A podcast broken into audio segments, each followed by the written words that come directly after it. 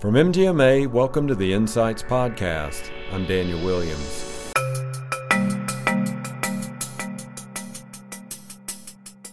We sometimes just want the noise and the chaos to stop. So we put a band aid on the sucking chest wound and we hope that it gets better on its own. It will not. That's Mary Kelly talking about diffusing difficult workplace situations. We'll hear more from Mary on her career as a Navy commander the art of accountability, and how to thrive in today's world of healthcare leadership. But first, a word from our sponsors. Staffing a medical practice is no easy task, but it can be with the help of MGMA's Simple Guide to Hiring series. Christine Kalish, Penny Crow, and Sharon Jenchansky have teamed up on seven titles, all aimed to assist you in recruiting, hiring, and retaining the right staff for your practice. To purchase or preview any selections in the Simple Guide to Hiring series, visit mgma.com/hiring. Are you a healthcare professional who always has the bottom line in mind? Then you're not alone. Join others just like you at MGMA 20, the financial conference, March 5th through the 7th in Nashville, Tennessee. This industry leading conference is designed to arm medical professionals with the education and tools needed to run a more profitable and efficient practice. Whether you're a CFO, accountant, physician, consultant, or other related position, the Music City is where you'll want to be this spring. To learn more, visit the events page at mgma.com. If there's one place that teaches the ability to motivate and lead better than most, it's the military. No matter the branch, military veterans regularly deal with high stress environments, on the spot problem solving, and constant technological advancements not entirely unlike the average healthcare professional. Today's guest, Mary Kelly, has experienced the best of both military life and a career as an author, keynote speaker, and leadership expert. In speaking with many national and state MGMA members, Mary understands the importance of the change management process, helping practice managers and healthcare leaders embrace change in an industry that's always evolving. Mary, thanks so much for joining us today. Thanks for letting me be here. This is great.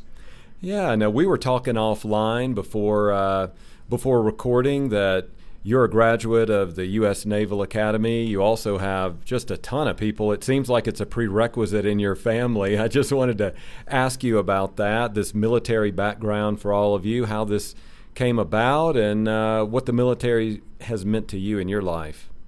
Thanks for asking. So, my family is extremely patriotic and we have a long lineage of people who served in all branches of the service.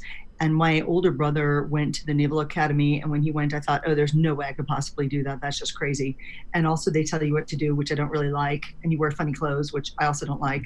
And then and then i saw it and it was different from what i thought it was. And it provided people a purpose and a mission beyond themselves and that when i was 16 years old meant a lot I wanted the opportunity to serve. I didn't really know what that meant, but the military academies, Army, Navy, Air Force, Coast Guard, we've also got a Merchant Marine Academy a lot of people don't know about. They all only ask that you try the first two years. And then if you don't like it, the first two years, you can leave and they pay tuition, they, you know, all that. And then after those first two years, you're committed to service afterwards and that's about a five year commitment. It can be longer if you're a pilot. But the whole idea was a mission and a vision beyond yourself and surrounded by like minded people. Mm-hmm.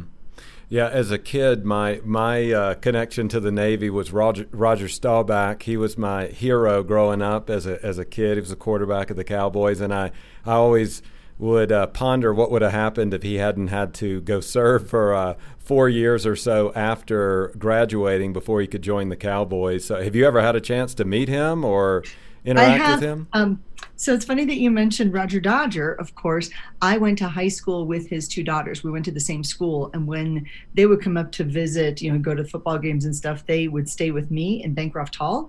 And uh, Jennifer, his uh, one of his daughters, is my council person in Dallas County. Wow. So that's pretty cool. That's amazing. Oh, mm-hmm. small world. Small world. Very small world. Yeah. Going back to your uh, your uh, experience in the Navy, what what is your most meaningful uh, memory of that time? Well, I was very fortunate. I, I was on active duty for over 25 years, and in that 25 years, I had a variety of different jobs. So I started out as an intelligence officer, which is why I'm still a research, a research hound now. I love to research things, especially for my audiences. And sometimes it gets me into trouble because I will spend so much time researching that, um, you know, I'll stay up till three o'clock in the morning before an event, which it gets me into trouble. but I was, one of my jobs was I was a chief of police and I was a chief of police not because I had a variety of law enforcement experience, I had some, but because it was a leadership position and they had fired the last nine out of 10 people in that job. So when I was brought in, um, there were significant leadership challenges. And when my people with badges and guns would do something naughty and it was significant, I would pull their weapon and pull their badge. Mm-hmm. And my boss at the time, after I mean, I had people doing naughty things like you cannot pop positive for drugs and carry a gun. It's a bad idea. So there and there were some other naughty things. And my boss at the time said, you know, if you keep doing this, you're not going to have much of a force left. And I told him, I said, if my people don't understand that there's consequences for bad behavior, I'm going to have worse problems than that. And you know, that was I, I mean, I was trying to walk the talk and all that. I mean, I, of course, I was terrified that that was actually going to happen. But the issue is, many people today in business are so worried about the war on talent that they are not holding people accountable for their behavior. And they're saying, and they're making excuses for their people. Oh, well, they're young. Oh, well, they're old. Oh, well, they've been here a long time. I mean, it doesn't matter. People make excuses for bad behavior when they don't want to confront it. And that was one of those things that, as a very young officer, I had to learn really early in the Navy. Mm-hmm. It does. It's it's interesting that you brought that topic up because it does seem that in our past history, whether we're talking about businesses, whether we're talking about the entertainment industry, politics, it doesn't really matter when people in leadership positions kind of get caught um, in something, uh, naughty behavior, as you were putting it, um, and they they're not transparent about it. They don't just own up to it. That it seems like it makes the act even worse or the punishment even worse. I mean, what are your thoughts on that?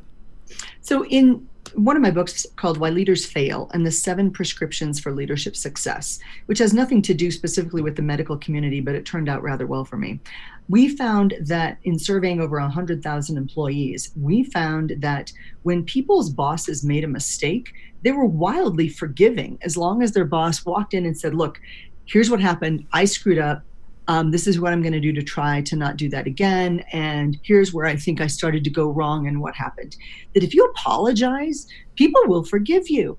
But if you try to hide it, don't own up to it, uh, try to cover it up, that's when people start to get cranky. And that is also chapter two of that book is when we lose trust in politics or the workplace or even in our personal relationships.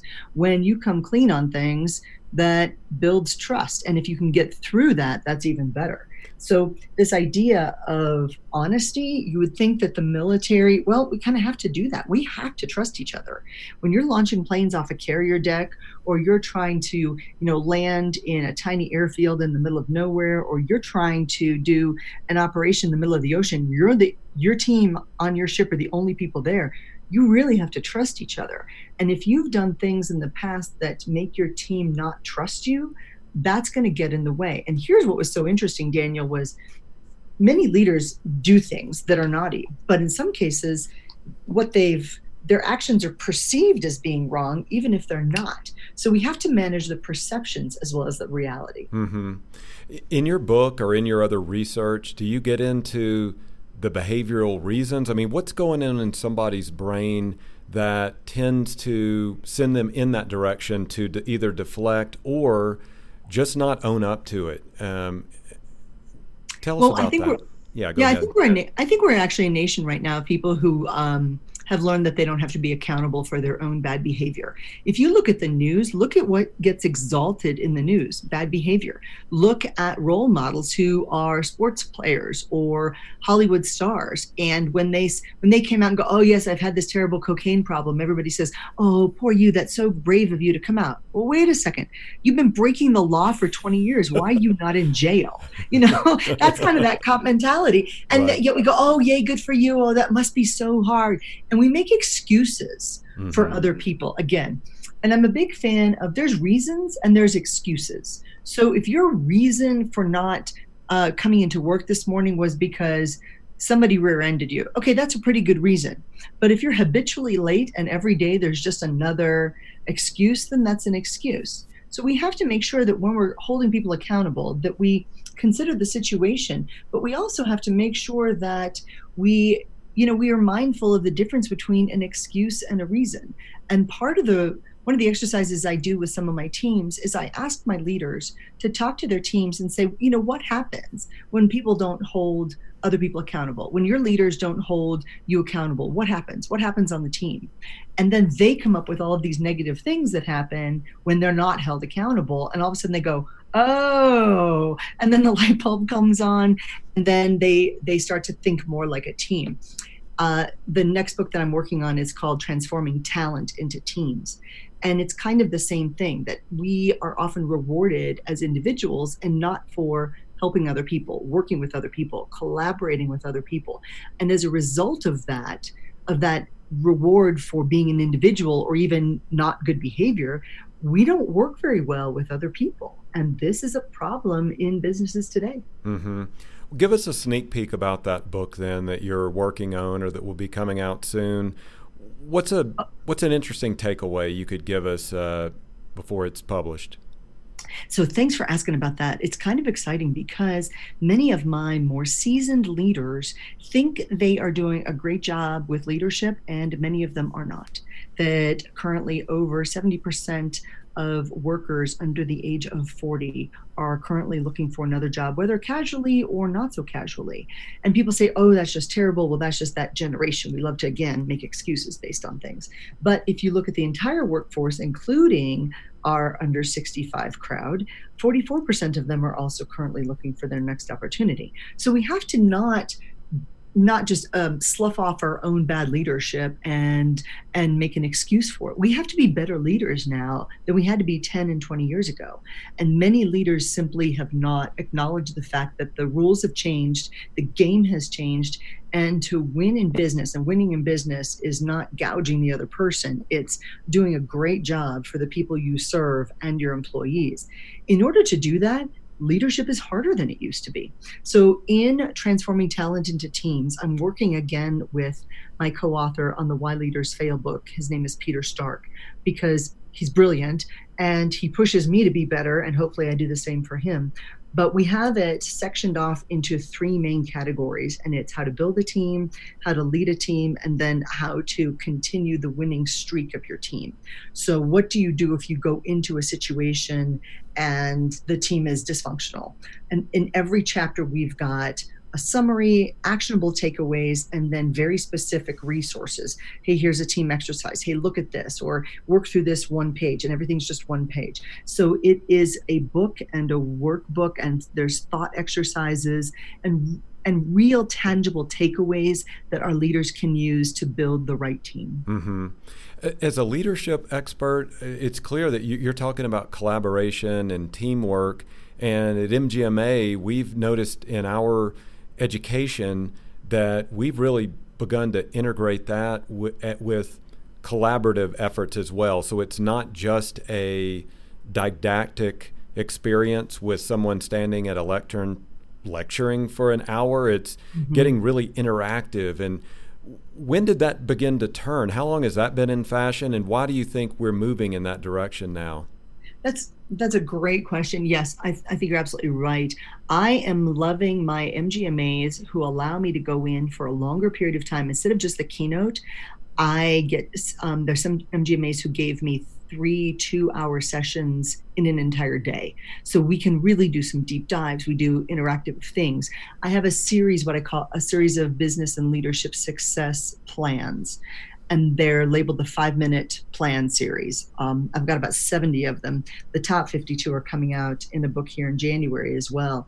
And I have shared these with all of the MGM, MGMA chapters I've worked with uh, as an interactivity. So, for example, uh, there's a feedback form. So if you've got an issue with an employee, we can work through some of those questions. There's an employee engagement form, and we work some of those. In some cases, we work through the leadership development form. You know, how do you develop your own leadership so that you're better on, on your team? There's a teamwork form. There's a focus form. Some of my leaders say their people are struggling to focus at work. Well, not exactly surprising in that we're stimulated all the time from our phone. You can watch TV, you can watch other people's TVs on their phone. There's TVs in waiting rooms, everybody's got their earbuds in. And it's not a surprise that we are overly stimulated to the point where people get up. I see people in a restaurant, they're getting up to go to the bathroom and they take their phones with them. I'm like, really? Mm-hmm. Really? Do you really need your phone in the bathroom? So, that. well, Mary, it's so interesting you mentioned that because I have consciously tried to just get away from a device for a little while because I I can't deny it. I'm I'm tied to one as well. And mm-hmm. so I'll spend at times like over this weekend I spent an hour without a device. I basically was meditating, thinking, whatever you want to call it. And it's amazing that suddenly my brain went from this passive state of just listening or reading or doing whatever to suddenly engaging myself, you know, in thought and not just a to-do list, but new ideas were coming into my mind just because I got away from the device for a little while. What what are your thoughts on that? I actually have an article on that called Get in the Shower. And the whole point is you think of how many great ideas you get when you're in the shower. You know, because your brain is processing information, that you are away from the gadgets, you're away from other people. And for some people, that is the only solitude thinking time they get. So think about how productive we are and how amazing our brains are. And if we just use that time with our brain, how how more powerful we could be. I'm also a big fan. I know some of your neurologists know this, but our subconscious brains are crazy powerful and I often will give my subconscious brain a problem. All right, you think, and I will turn it over. All right, Mary subconscious brain, you need to think about this problem, come up with something. Or I'm going to be doing a new MGMA chapter tomorrow, and you know, have you gone through all these things? So rehearse this again in your head while you're sleeping or whatever, and use the power of your brain. And many times we don't. Our we treat our brain like our computer screen. We have lots of open text boxes, and we never close out the text boxes. And I think that's what you're referring to perhaps when you say you spent an hour without a gadget. It just gave your brain time to close some of those text boxes and focus on some other ideas and things that are important. Mm-hmm, exactly. I-, I wanted to go back to your military experience. So there's there's for a long time there's been this connection between the military and leadership. I, I, probably the the first book was The Art of War, which developed mm-hmm. military strategies, how to integrate those into the business world. What are some of your favorite books that um, helped inform you and educate you on wanting to be a leadership expert? Oh, great question. And you mentioned The Art of War, of course, by Sun Tzu um, there's another book that took a twist on that by Steven Pressfield called The War of Art. Mm-hmm. And in that, he wrote, for example, he wrote The Last of the Amazons. He writes historical fiction. He wrote the book called Gates of Fire that the movie The 300 is based on. He um, he wrote The Legend of Bagger Vance, the movie with right. Will Smith. Anyway, he wrote The War of Art. And in that, he talked about how many people are oftentimes held back from what it is they're put on the planet to do and they're held back by other people their own what he calls the resistance that we are held back by what's in our own brain that we don't think we can accomplish as much. And as a leader you have to get past that for some of your people. You have to help them see the possible. And in a program i was doing this weekend one of my CEOs said, My people just come to me with problems. And I know that I'm supposed to direct them back to, hey, you know, come to me with solutions but they just don't have it. I said, That's right. And they can't see the possible. And your job as a leader is to help other people find their own greatness and see the possible. I was lucky enough to interview Steven Pressfield because he's a prolific writer. And many people struggle with writing, as you know, you know, if you have to do a blog or even, you know, a paper. How many of us wrote papers the night before? Well, mm-hmm. all of us, because it was due the next day. So somehow we magically got it done and the muse magically struck the night before that right. paper was due. And so I asked him about that. I said, you know, when does the muse strike you? And he said he's asked that all the time. And he said, you know, the muse magically strikes at nine o'clock every morning, which is when I sit in the chair and start writing. And and to me that was such a disciplined answer that you can accomplish so much if you're just disciplined and focused about what it is you really want to do and you get rid of all those other distractions around you. And we as leaders it, this is in um, one of the upcoming books i use the term chaff. In the military chaff is a distraction. Chaff is what you release from a plane um, in order to fool the missile that is locked on you to thinking that big this big chaff all these metal shavings that are like sawdust in the sky that you release the missile goes oh this is what the plane where the plane is. I should explode here while you fly safely away. Mm-hmm. so chaff is a distraction. And as leaders getting rid of the chaff for our people is really helpful. So when I talk about chaff to leaders, I talk about the fact that many of our people are confused on our priorities, that they don't they're not really clear on what it is they need to do next. And then we have to get rid of the hierarchical obstacles that get in people's way.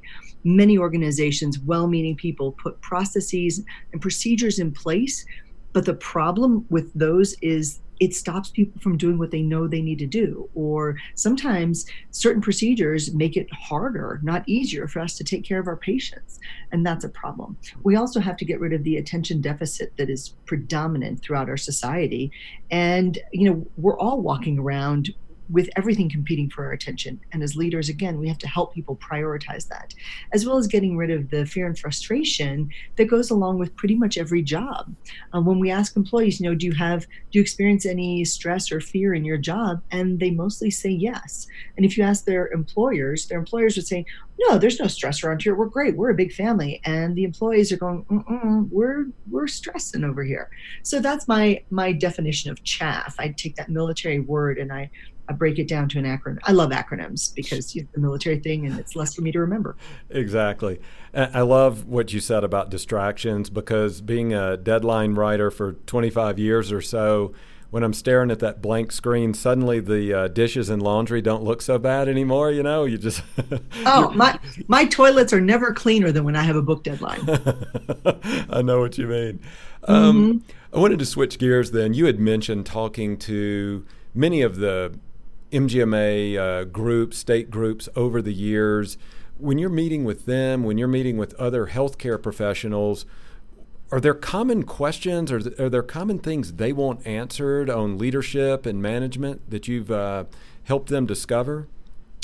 I think I think yes, um, and whether I've helped or not, you know that that, that could be up for debate. But I love my MGMAs and I love my practice managers, and I'll tell you why. And it's not just because this happens to be an MGMA podcast, but my practice managers are the people who make things happen.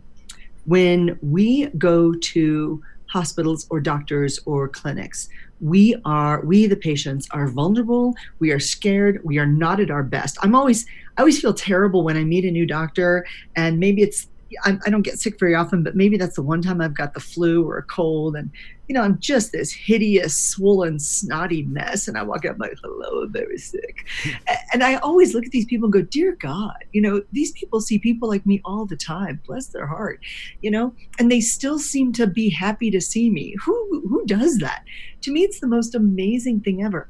And my practice managers are the bridge between patient care, the physicians, the PAs, the nurse practitioners, whoever, and the patients. And they have to make everything work, which means they are being squeezed on all sides. They're being squeezed by the docs, by the insurance companies, by the regulations, by their staff, by the patients. Everybody squeezes my practice managers. So they have to be responsive to everybody, understand what everybody's job is, know how to do things, be masters of delegation, be terrific at feedback, stay calm, stay motivated, stay inspiring, and meanwhile, make sure the physicians are signing the reports they need to do, do the follow up, keep the staff on track, smile at patients, make phone calls. They do it all. And and any little thing that I think we can help them with is magic so I really strive to help them decrease stress, get out of the office sooner, make uh, certain jobs that nobody wants to think about, providing feedback to an employee or helping reprioritize. Done the wrong way, now you've got a mad employee who's going to, you know, speak about you to everybody else and complain, and the problem doesn't get better. And the reality is sometimes we have to lean into that conflict and we don't want to do that. Well, how do you do that? To have that conversation so that the employee, instead of getting mad, gets motivated. Mm-hmm. That's a whole different other thing. Yeah.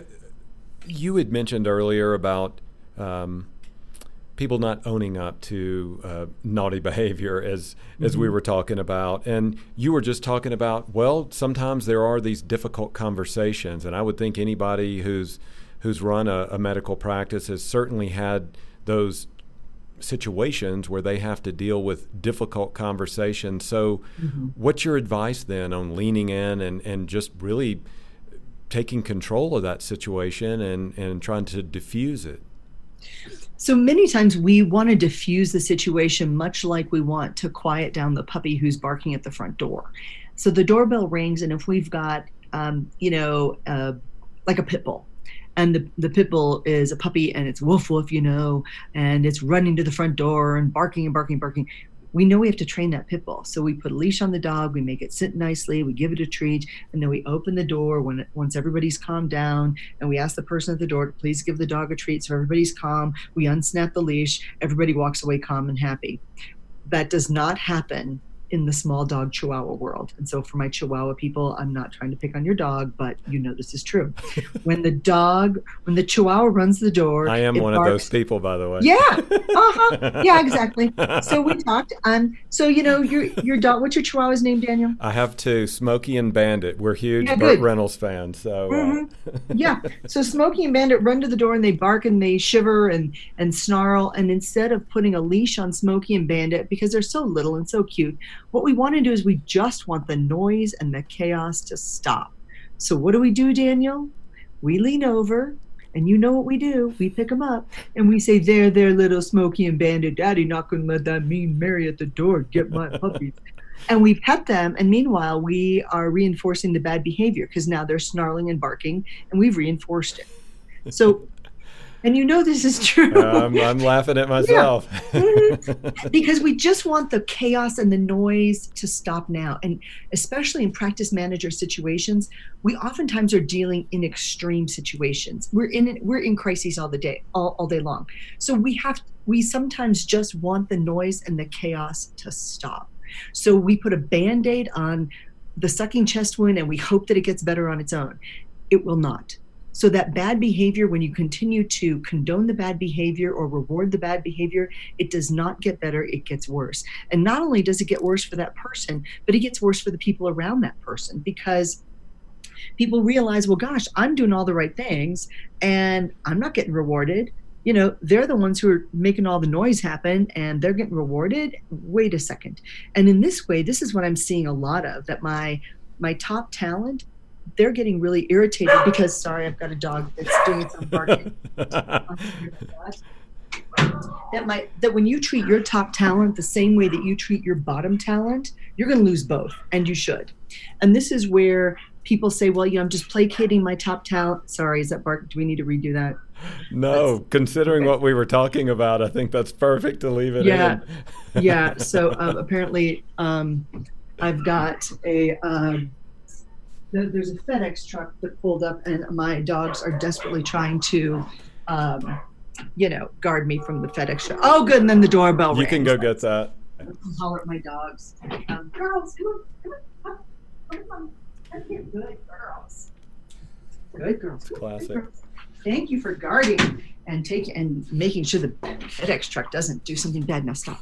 So anyway, um, in the workplace, if you treat your top talent the same way you treat your bottom talent, you are going to lose both. And you should lose your top talent because of that. If you treat your top talent like the bottom talent, you pay them the same, you reward them the same, then they're going to leave you because they look at that bottom talent that's getting away with things and they're like, wait a second, I want those people on the bottom held accountable. I want those people to have to do their job better. I'm tired of covering for them. I'm tired of doing their job for them. I'm tired of the boss doing their job for them. And I'm, you know, out here busting my tail trying to help our patients and help our docs. And they're just cruising. So your top talent is waiting for you to hold other people accountable.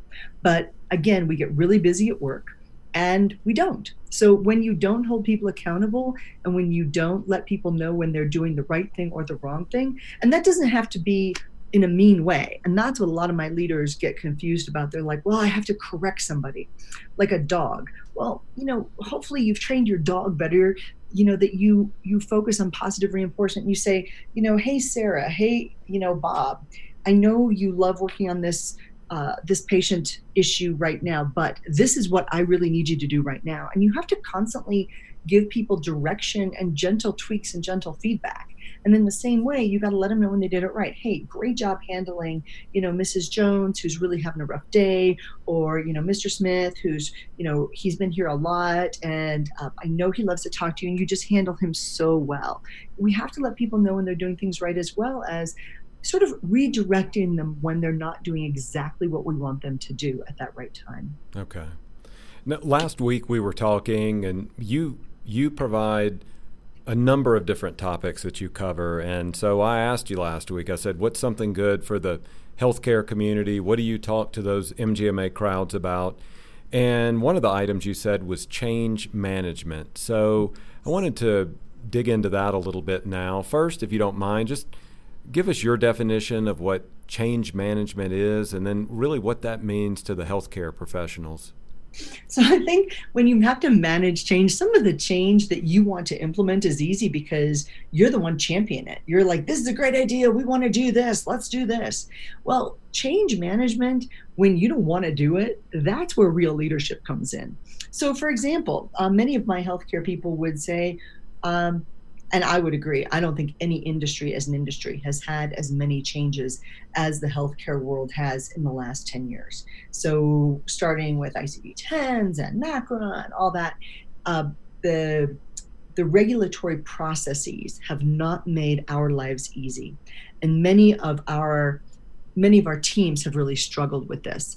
Um, many of my practice managers were really frustrated with, you know, just say ICD 10, that some of their people would, instead of learning the new codes because you know there's a lot of new ones.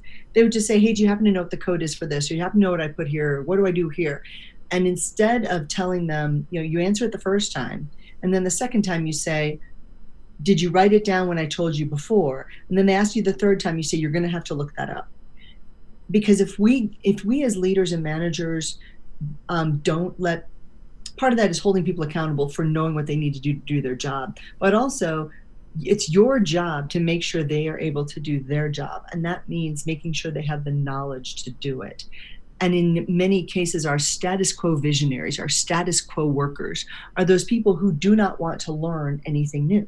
They don't want to learn any new software. They don't want to learn any new systems. They don't want to learn any new insurance filing and we've had all of those things. So they may be great assets to other people around them. They may be great with patients, but they also have to be great at doing those things that they were hired to do even though the job has changed. So when you are a leader, a practice manager, you, a lot of your job is leading change that you don't necessarily like.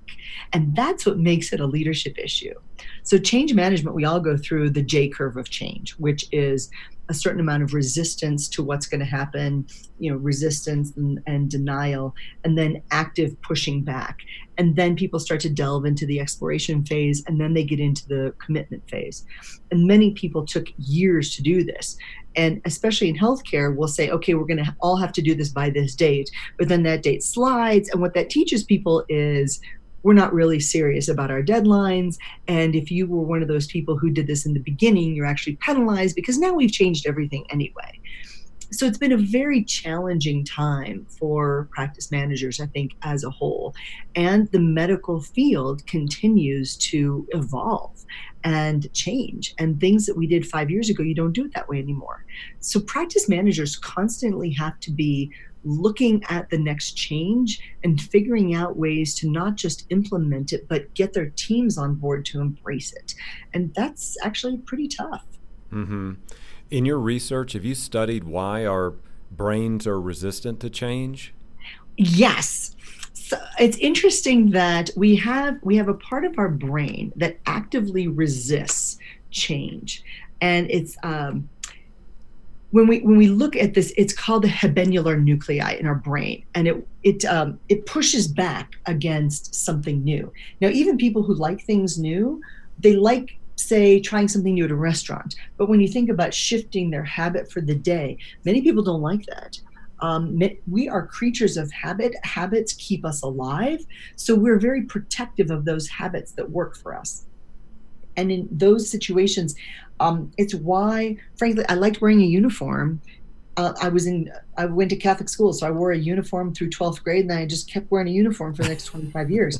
I mean, it was easy. I didn't have to worry about what to wear every day, and it does decrease your dis. You don't. Have, That's like one extra decision a day you don't have to make, which is why you know Steve Jobs, black turtlenecks, um, Mark Zuckerberg with the gray hoodies.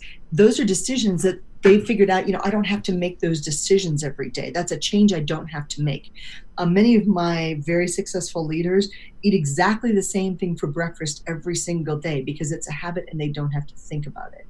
Now, because of that, because we're hardwired to push back against change as a protective mechanism, what's interesting to me is that once people get into that exploration phase and you break down the obstacles of what gets them to that next level, their brains actually get stimulated by the idea of change. That we are, once we stop pushing against it, we're fairly quick to adapt, which is an encouraging thing if you're trying to lead change. Now, do you have any a real world example? You've you've talked a lot about working with healthcare professionals and practice administrators. Any kind of a real uh, you know a case study, real life story where they've dealt with change management and and succeeded there? I, I have a lot, and if I said them, some of them might be embarrassed if I um, mention them on your podcast. Um, so let me give you a Navy example. Okay. I was um, I'd already done 25 years, and the Navy decided this is 2008. You know, we're still at war. We've got 187,000 troops deployed at war really big decisions have to be happening in the Pentagon, and Navy brass decides they're going to make a change that is going to spread throughout the entire Navy. And clearly, this is going to be so much better for all of us, I say with all sarcasm. And they wanted every single Navy person to buy a new Navy PT outfit. So twice a year, we all go outside and we have to run a mile and a half and do a bunch of push-ups, do a bunch of sit-ups. We get tested on these things, and then the score goes into our performance evaluation, which sounds kind of ridiculous and it kind of is. But now they wanted us to buy a $49 t-shirt and pair of shorts that did not stretch so that we could now perform this what some people thought was a fairly useless um, exercise in exercise. Um, and now we all want to look the same while we do it. We're definitely taking a page from the army. Well at that point in my life I had now been doing this for a long time and I did not like clothes that did not stretch. And I said, This is stupid and I'm not going to do it. Now, that's denial. That is the denial phase of change. And then they said, Well, you kind of have to do it because your next PT test is coming up and everybody has to do it. I'm like, I'm not going to do it and you can't make me. Well, it turned, and I'm a commander for Pete's sakes. I've been in command. Turns out the Navy actually can sort of make you. So I showed up to this thing and I did not have the required uniform in. And I said, You know what? I'm just going to retire. I'll just show you I'll retire. Now, this sounds like a pretty uh, ridiculous thing to retire over. And if you thought that, you would be right. So, this goes back to what we were talking about in the beginning. Is this an excuse or a reason? Well, it's absolutely an excuse. I didn't want to do it, but apparently I was kind of ready to think about retiring anyway. And so I did my last PT test. I never bothered to get that new uniform that I was going to wear, you know, one time for 12 minutes and be done with it. And this is just an example of a change that we sometimes as leaders think is not going to have far reaching consequences, but I actually thought about it. And I was a grown up thinking about it. I grown up in terms of being a, a fairly responsible leader in the organization. And we sometimes make decisions and we think, oh, people get on board with this. I never got on board with it. And I left the organization. Now, was I ready to leave the organization? I probably was. Um, but that's just a, a, kind of an example of sometimes we make change for change sake because we think we have to show that we're moving forward. I see a lot of businesses do this with rebranding or new logos. We're going to go from purple and green to orange and blue. Okay, is that really going to make a difference? We sometimes, as leaders, have to figure out what change is meaningful and what change is not. So, in the medical world, obviously, if it's regulated and mandated, we have to do it. It's how you present it to your people is, I think, the leaders the leaders' challenge. Right. Um, our audience, as you know, you've you've interacted and worked with them before. They love tools, takeaways, blueprints, checklist, anything like that. We, in, in fact, our podcast got a. Uh, a note today from one of our avid listeners, Sula. She wrote in and said, "Hey, we'd love to get some, you know, takeaways from from your podcast." So, as you're thinking about this change management and leadership, what is is there a, a, a takeaway or a checklist or something like that that you could share with us? Lots, and thank you for asking, Daniel. I my MGMA audiences know that I love to share my five minute plans with everybody. So the five minute plans are part of. There's about 75 of them of business and leadership success templates. I'm a big fan that we do not need to reinvent the wheel. And if somebody else has already thought about it, why should we redo it? And I have for your listening audience today, I have not only, uh, I think, about 12 of the five minute plans, and I think it focuses on focus, teamwork, employee engagement, appreciation, gratitude, the business plan, the vision plan. Um, and a few others, as well as the workbook that goes with the Why Leaders Fail book. You can use it as a standalone. And that is all available to your listeners. I rent space on Kiwi Live. So it's www.kiwi, like the fruit, K I W I, live.com. And the keyword, of course, is, well, dog.